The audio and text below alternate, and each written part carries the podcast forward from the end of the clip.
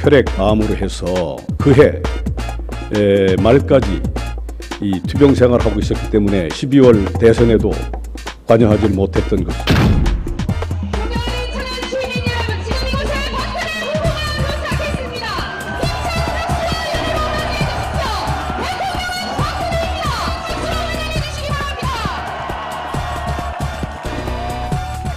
우리 충청인들이 어렵고 힘들어할 때 정치적 생명을 걸고 충청도 지켜준 사람 누굽니까?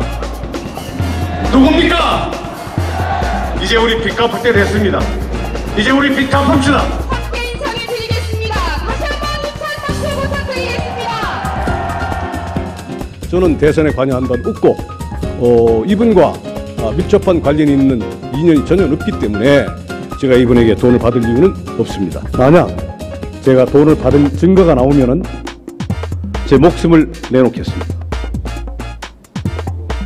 내가 이 양반한테도 한, 한, 한 3천만 원 주고 다 이렇게 인간적으로 인간관계를 형성을 해서 뭐 해석돈 빌려다가 어떠한 증거라도 만약 이완구가 망인으로부터 돈을 받은 증거가 나오면 제 목숨을 내놓겠습니다.